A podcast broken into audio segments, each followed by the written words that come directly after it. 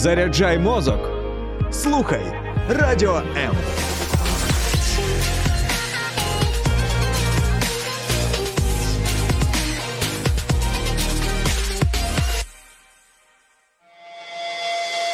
Реальні люди, реальні історії, реальне життя. Щопонеділка о 16-й. Проєкт Загартовані. Примусово евакуйовані.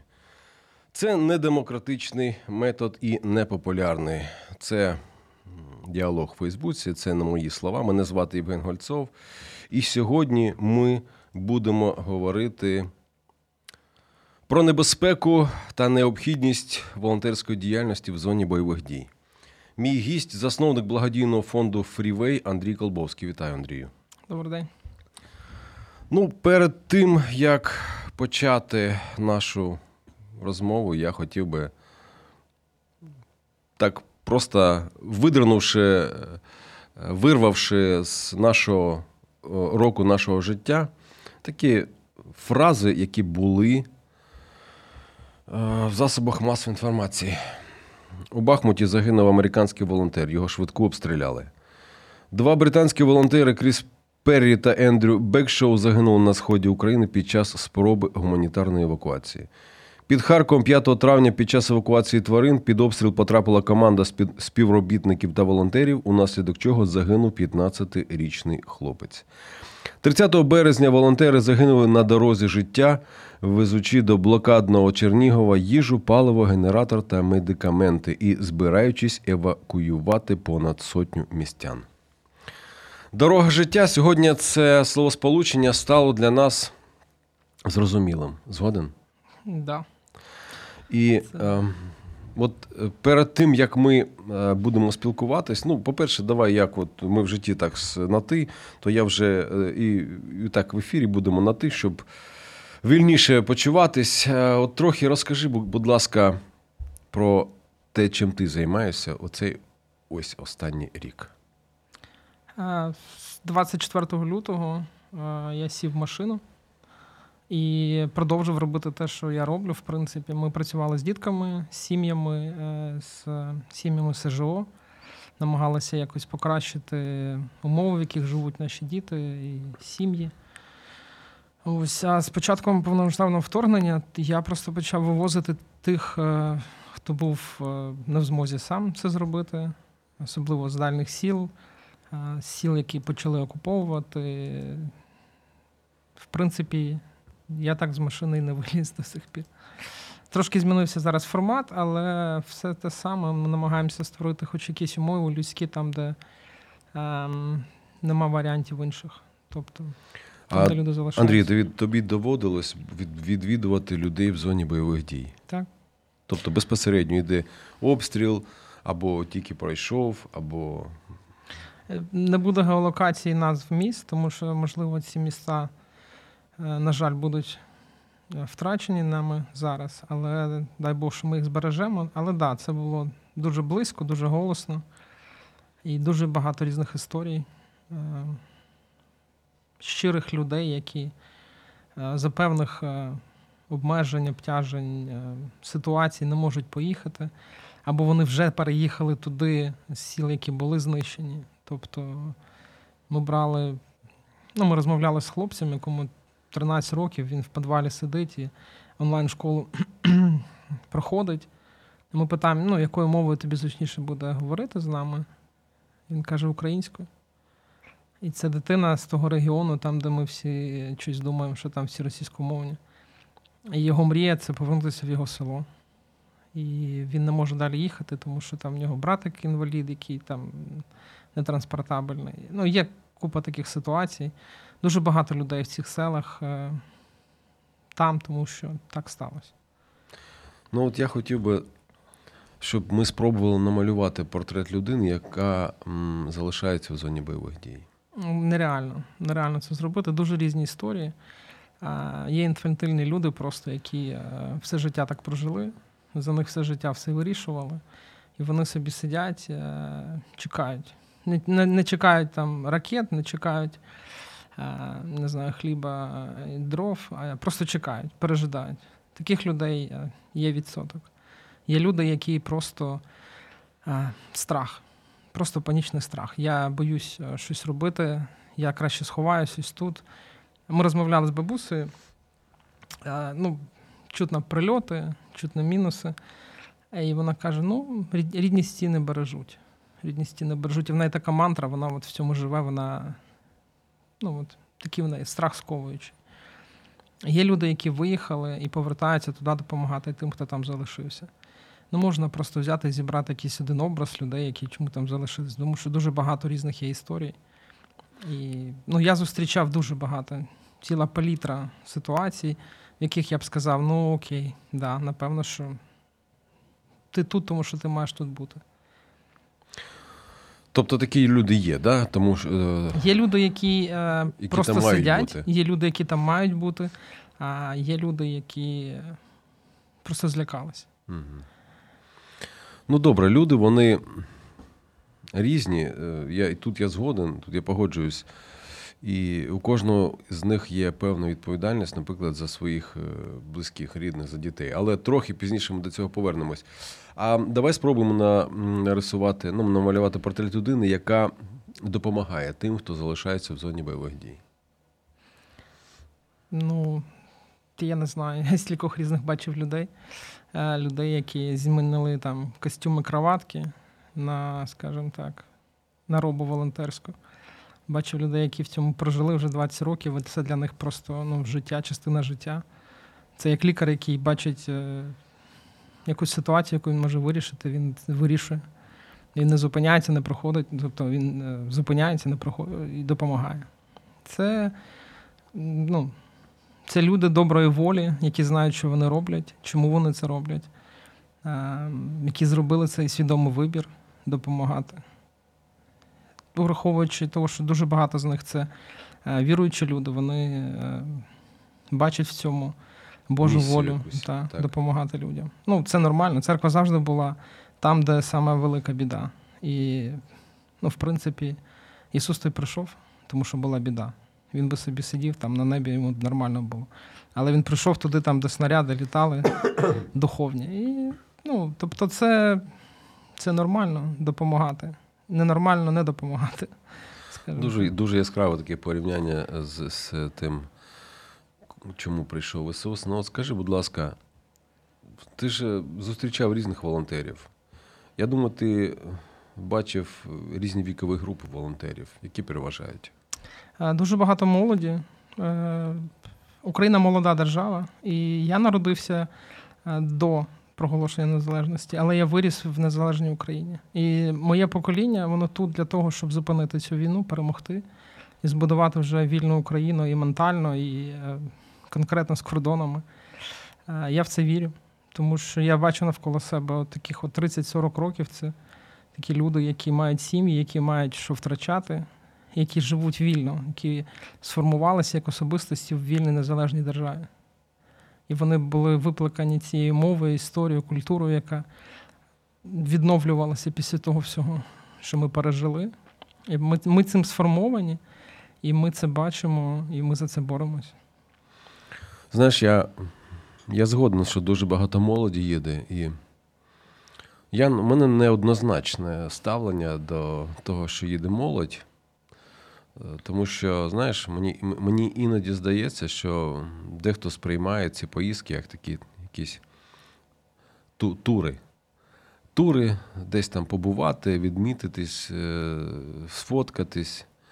Я для себе ще відокремлюю таку групу людей, яка їздить для того, щоб ну, робити певні звіти перед тими, хто надає гроші для того, щоб допомагати ем, тим, хто там залишився. І ти знаєш, от до цих двох груп я.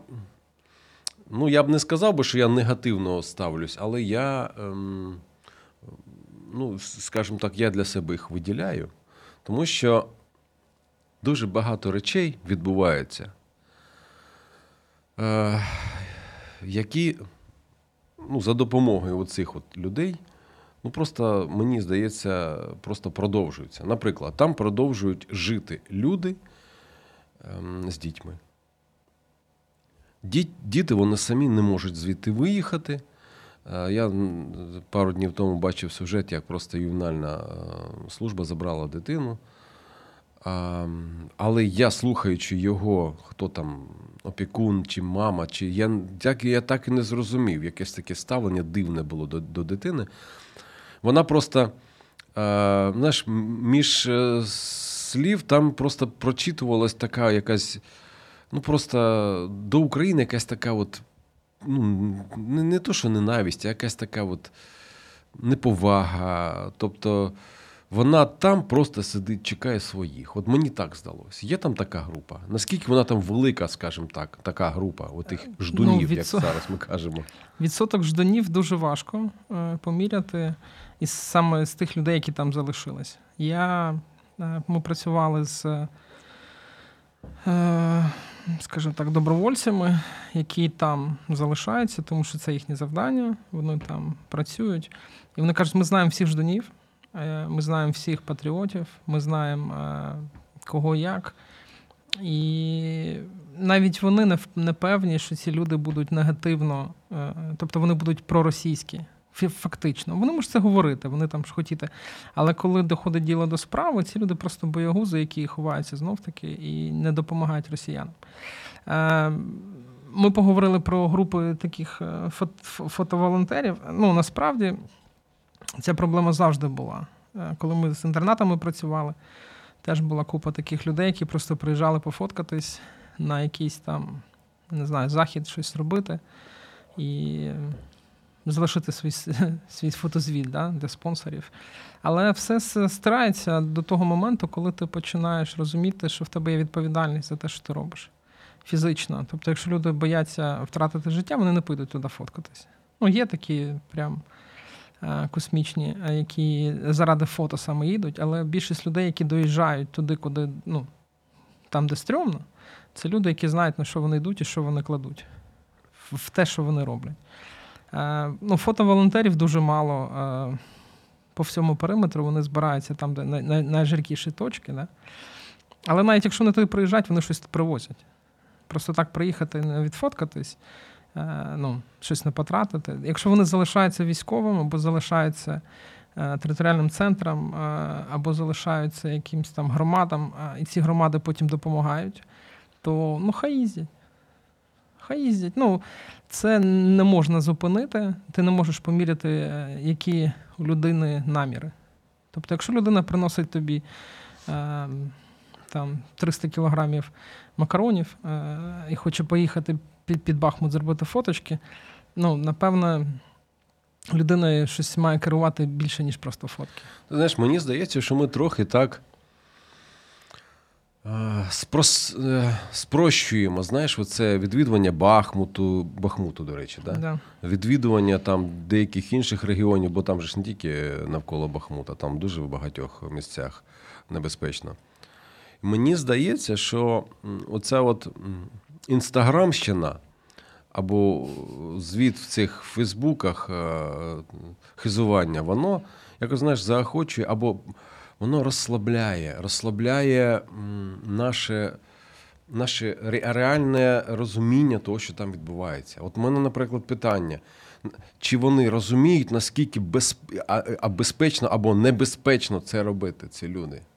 Ну, в нас, е, коли ми беремо, е, збираємо групу, е, збираємо вантаж, у нас є певні умови до людей, які поїдуть з нами. Ми не брали з собою жінок. Наступна наша поїздка буде з з юристом, жінкою. Нам треба правильно все оформляти е, з військово-цивільної адміністрації. Нам для цього потрібна консультація жива там на ґрунті. Ну, в смислі, по місцю. А так ми не беремо жінок. І ми не доїжджаємо е, до тих місць, там, де на військові кажуть, що не можна. У нас є групи там, де нас беруть туди далі глибше. Але це ну, під власний розсуд, це більше вже такі довозити речі, які дуже-дуже необхідні і дуже-дуже помічні військовим. І ви знаєте, не кому конкретно це? Нас нас приїжджають, забирають. Ми... Військові. Так, так, військові. Ем, я не зустрічав таких ковбоїв, які там хочуть прям близько-близько приїхати. Максимально ковбої доїжджають там, ну, грубо говоря, там півроку тому вони доїжджали до Курахова. Там ще за Корахова багато нашої землі було, да? але ну, от вони такі більш-менш ну, реалістичні.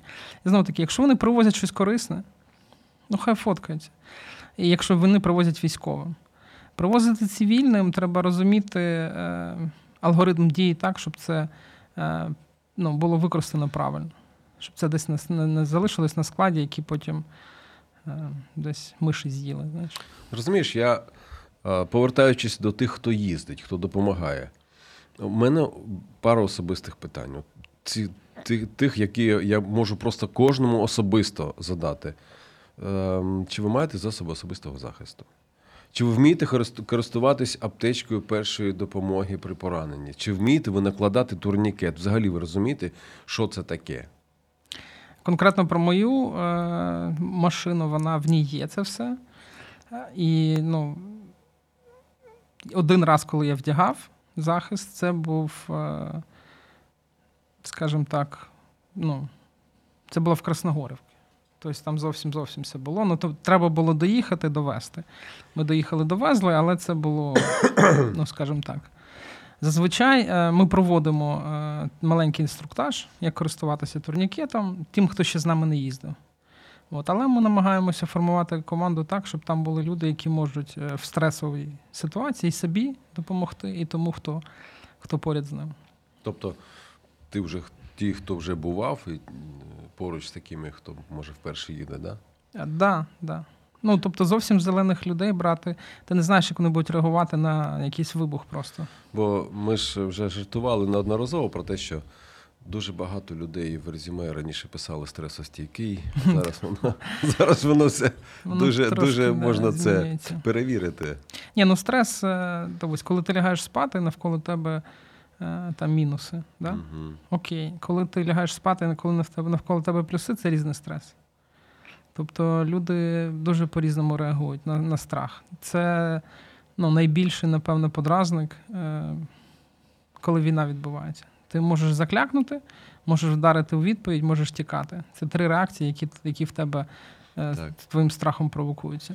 Так, бій, стій, біжи. Біжи, да. так. А от скажи, будь ласка, от е, давай тепер трошки перейдемо до тих людей, які там знаходяться. По-перше, реально, в якому стані вони там знаходяться? Я маю на увазі не просто там душевний, духовний, фізичний стан. Я маю на увазі взагалі там жити можна? Е, дивлячись, де люди живуть. Е, ми були в місцях, де ну, нам було стрьомно. От. А є місця там, де люди е, зібрали там вазони з усіх з дев'ятиповерхівки, да, і зробили там чуть ли не вишневий сад.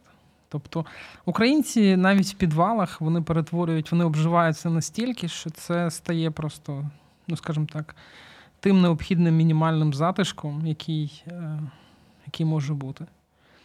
А є люди, які, в принципі, ніколи не були, не були хазяями, і вони живуть от, в розвалинах, які живуть, жили, так і живуть. Угу. І ти не допоможеш цим людям. Ти можеш їх е, мінімально якось підтримати, е, промотивувати, поговорити з ними про те, щоб вони виїжджали. Е, але щось змінити для них, якщо вони самі цього не зроблять, ти нічого не зможеш. Ми говоримо про необхідність та небезпеку допомогу тим, хто залишається в зоні бойових дій в ефірі проект загартовані. Не перемикайтесь.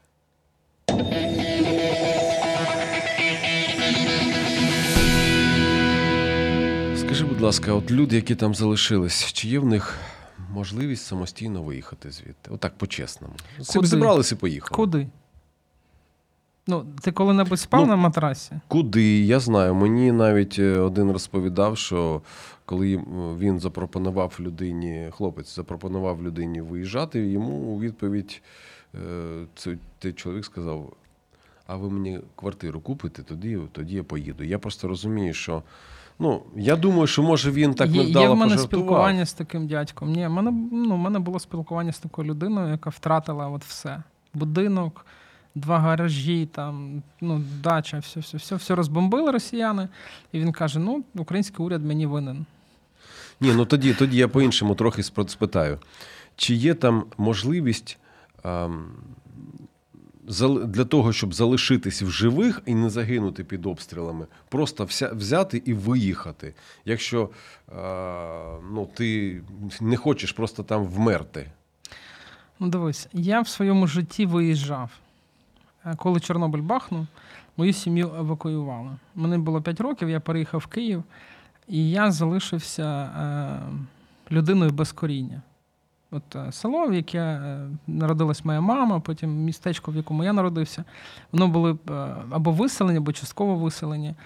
І я туди повертався всі свої підліткові роки, я себе, мене туди тягло дуже жорстко.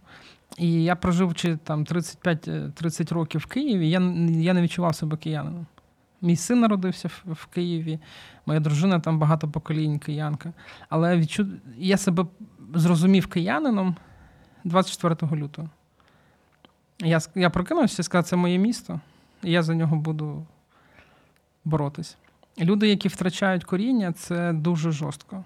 Це ну, це важко описати, але ну, от, дерево викорчують і спробуй його кудись посадити.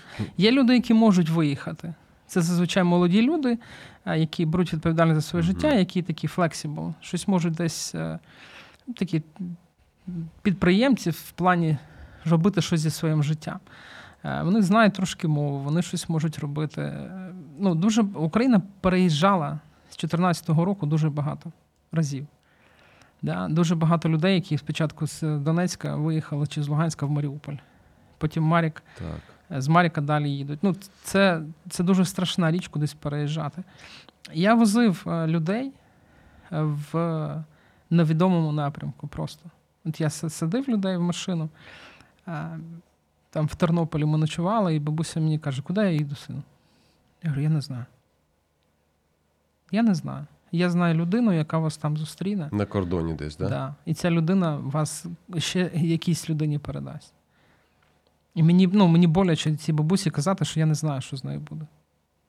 Коли людина молода, йому можу сказати, так, дивись, тут група в Фейсбуці, там те, те, те. А коли це бабуся, бабусю треба брати за ручку і вести. Да, це таке... Тому ну, дуже дуже важко казати людям, треба виїхати так безапеляційно, особливо людям ну, похилого віку. Вони вросли там, там е, покоління на кладовищах їхніх родичів. Це земля, яка їх вигодувала. І просто поїхати кудись, ну так так воно не працює.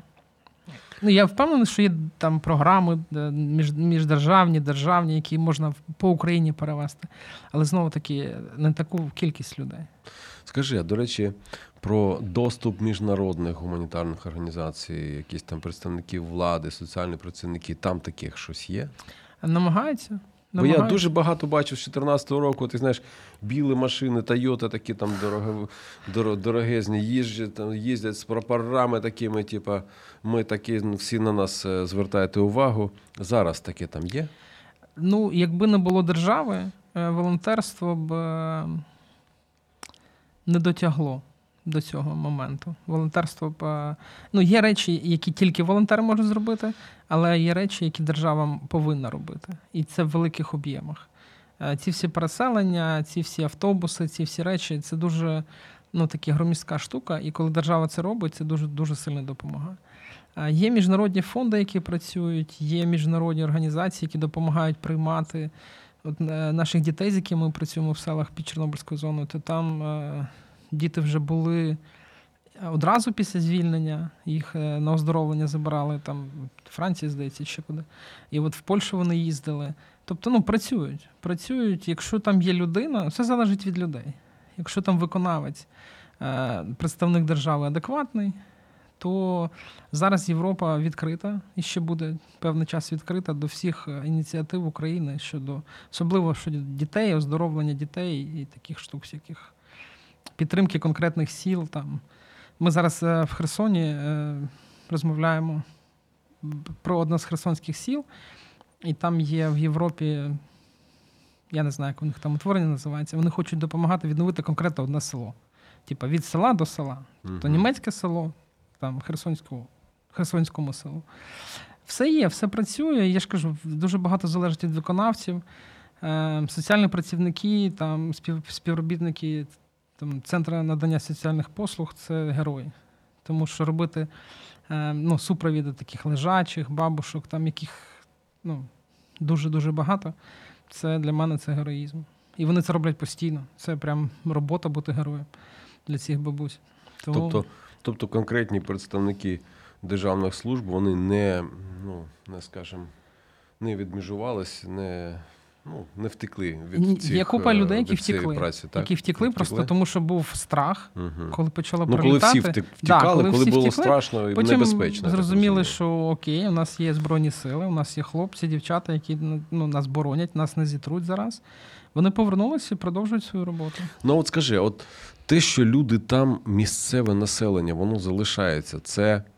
Це віра в Збройні Сили України. О, от я хотів спитати, це нам це допомагає е, звільняти чи навпаки заважає, тому що там, де йдуть бойові, бойові дії, там же прильоти, і ну там ти знаєш, ти, ти змушений е, стріляти, ти змушений, а ворог. е, Ну, нерідко він використовує мирне населення, будівлі для того, щоб там ховатись, тобто бути поруч е, з тими ворожими там підрозділами. Це ж дуже небезпечно, а люди там залишаються.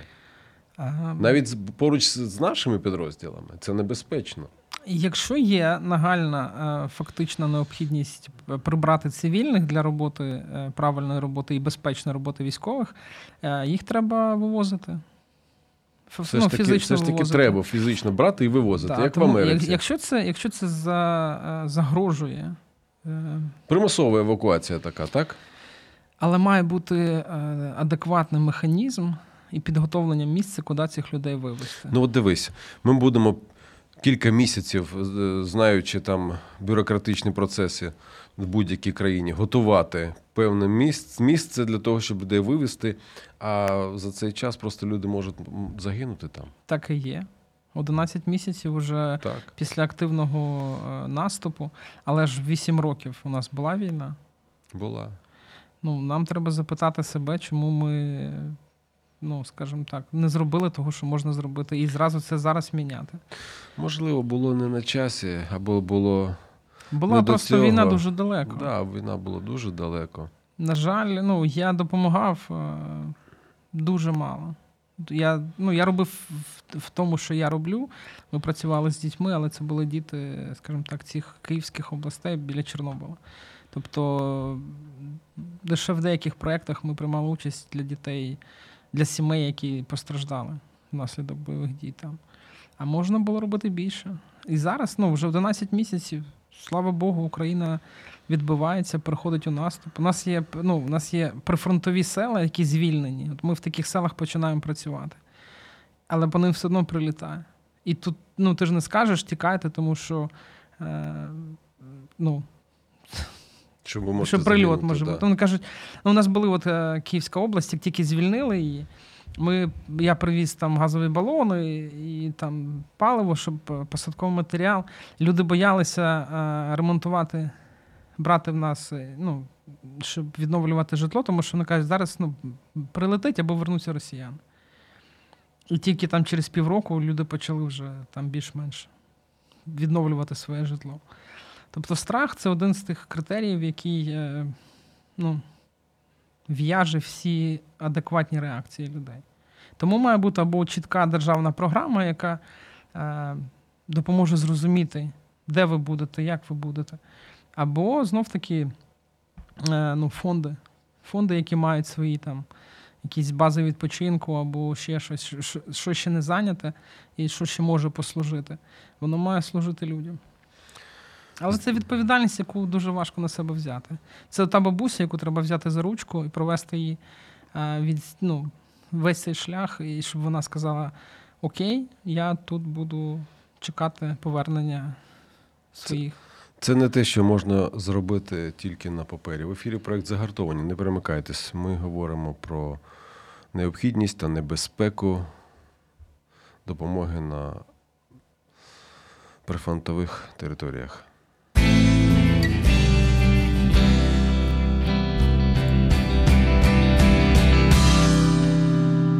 Хочу трохи повернутися до волонтерів, до відношення до них. От як сприймаються волонтери, Чи є якась еволюція сприйняття волонтерів за ці 11 місяців, майже рік? Е, Ну, еволюція є. Напевно, ті волонтери, які працюють з 2014 року, вони більше це відчули. Але в таких стресових умовах навіть ми відчули відношення різне. Е, От коли Київську область звільнили, е, я заїжджав через своє село виселене дорогою е, ґрунтовою. Я був ну, друга машина, яка заїхала після того, як росіяни втікли. І ми просто з вікон роздавали людям е, хліб, який наша церква напекла. І це було просто е, ну, от, реально для людей як справжня така е, шматочок України, яка їх не зрадила там і, допомагає їм. Да. Є люди, які зупиняють наші машини і кажуть, що у вас там є. Я кажу, ні, друзі, вам ви скажіть, що вам потрібно, а ми скажемо, чи це в нас є, чи ми Мгм. можемо там наступної, на наступному рейсі вам а, щось допомогти. От а, було дуже жорстко. В одне село я приїхав. Це Київська область, а, і там вулиця, і по обидві е, боки вулиці стерті, просто стерті хати. Я їду, я вже знав, що там є потреба. Я набрав каністр з паливом, генератор взяв, балони газові. І зупиняюсь, там сидять люди, ну як у нас там на, на цьому, так, на, на, на таку вони сидять на лавочках. Е, і говорять: ми зупиняємося, виходимо, вони кажуть, нам не треба вірмішель. Спасибо. Я говорю, окей, добре, вірмішелі в мене нема. Мені треба відповідальна особа. Сидять. Там сидять такі ну, кремезні мужички, такі хороші, мовчать. Бабуся така, ну не бабуся, така жіночка виходить. Я тут місцевий бібліотекар, я буду відповідальна особа. Я відкриваю багажник, і там генератор, паливо, дизель, бензин. І мужички ці кремезні, вони заплакали. Тому що це те, що було потрібно людям. Так, так. І ми до тих мужичків потім їздили, виявилося, що це там е, батько і син. Е, Вони е, хазяї такі в селі, в нього там два трактора, дві машини. Е, Ну, такий робочий дядько, такий українець, такий справжній, який своїм е, трудом це заробив. І він сидить, і в нього розбита хата, в нього розбитий хліб, постріляні ці трактори. І він плаче, тому що йому привозять Вірмішель. От уяви, ти все все життя пахав, Угу. і тут за дві години е, ти перетворишся в людину, яку, які привозять вірмішель. І оце для мене було таке ну, свідоцтво того, що потрібно допомагати тим, що людям потрібно. Не тим, що в тебе є, або що ти думаєш, що їм потрібно, а от тим, що конкретно їм допоможе. І ми привезли їм потім картоплю, їм привозили посадково, і вони відновили трактори, посіяли там і собі, і людям всім е, городи, і слава Богу, відбудували хату. І зараз ну, потрошку воно відновлюється. Тому відношення до волонтерів воно дуже різне, воно змінюється. Е, Чим ближче фронт, тим е, менше, скажімо так, нахабності. Ну, От люди просто розуміють, що або, або ти по справі їдеш, і ну, вони тобі щось допоможуть, або вони тебе ну, там, перехрестять і скажуть в добру путь. Там. Тобто менше стало такого, а от дайте нам, або привезіть нам, або там, от ми хотімо не такое, а такое. Да, да. Ну, Да, таке, да, бо таке таке було, чув, але да, таке. да. Ну, це ж... Да. Це Привезіть- люди, це Привезіть люди. щось нормальне. Да, да, да, да. Е, Скажи, будь ласка, от повертаючись знов таки до волонтерів і, скажімо так, до юридичної складової. От я зачитав на ну, спочатку нашої, там, нашого ефіру про те, як люди загинули. Просто волонтери, вони ніякі не військові, які там десь в штаті якогось, якогось підрозділу. Ем, А це, це цивільні люди, цивільні особи, які мають родини. От скажи, що буде з родиною волонтера, який загинув? Е, Моя дружина 5 місяців була за кордоном. І після п'яти місяців вона сказала, що мені потрібен батько для моїх дітей, мені потрібен чоловік. І я буду поруч з тобою жити більше, ніж там десь в безпеці. Це суб'єктивна ситуація. Я нікому не раджу повертатись, е, нікому не раджу виїжджати із адекватних людей. Адекватні люди саме з себе приймають рішення. Вона. Ми одружувались так, в мене нічого не було, тільки плани. От, 20 років в мене вже цей фонд мій е, е, частково е, життєздатний. І ми робимо. Ну, всі, всі ці роки, які вона зі мною, вона знає, на що вона йде. Вона знає, що я буду допомагати іншим. Вона мені дуже сильно в цьому допомагає. Вона мене підбадьорює, вона мені щось радить.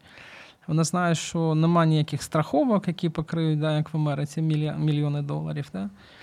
Але це рішення наше спільне. Якби вона сказала, ні, я тебе не пускаю, було б мені набагато важче. Це все. Е, я розумію, що вона цього не скаже. Е, Останнім часом мій син почав лякатися, коли я їду. І він дуже просить, щоб я їздив е, в амуніції. Але це війна, і це діти війни, які бачать, як батьки їхні допомагають, щось роблять, і вони розуміють, що це потрібно. Це, це все дуже важко насправді. Це все проживати, але ну, якщо не ми, то хто? Хто може допомагати, якщо не люди, яких е, Бог сюди поставив це робити? Знаєш, Андрій, я хотів би, по-перше, тобі подякувати. Тобі і в, твоїм, ну, в твоїй особі, в кожному, хто так думає і так робить. Але все ж таки я хотів би попросити тебе, щоб ти їздив в амуніції, щоб ти е, тренувався, як накладати турнікет, розумівся, що, що за потреби можна зробити з тією аптечкою, яка в тебе є. І щоб ти не їхав туди, куди військові не пускають. І найголовніше, щоб Господь тебе оберігав. Дякую, так і будемо.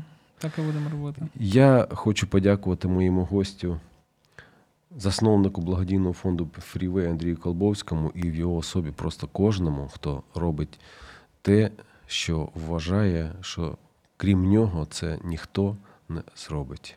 Мене звати Євген Гольцов. Ми зустрінемось з вами наступному ефірі. Ну а буде бажання, заходьте на нашу сторінку загартовані.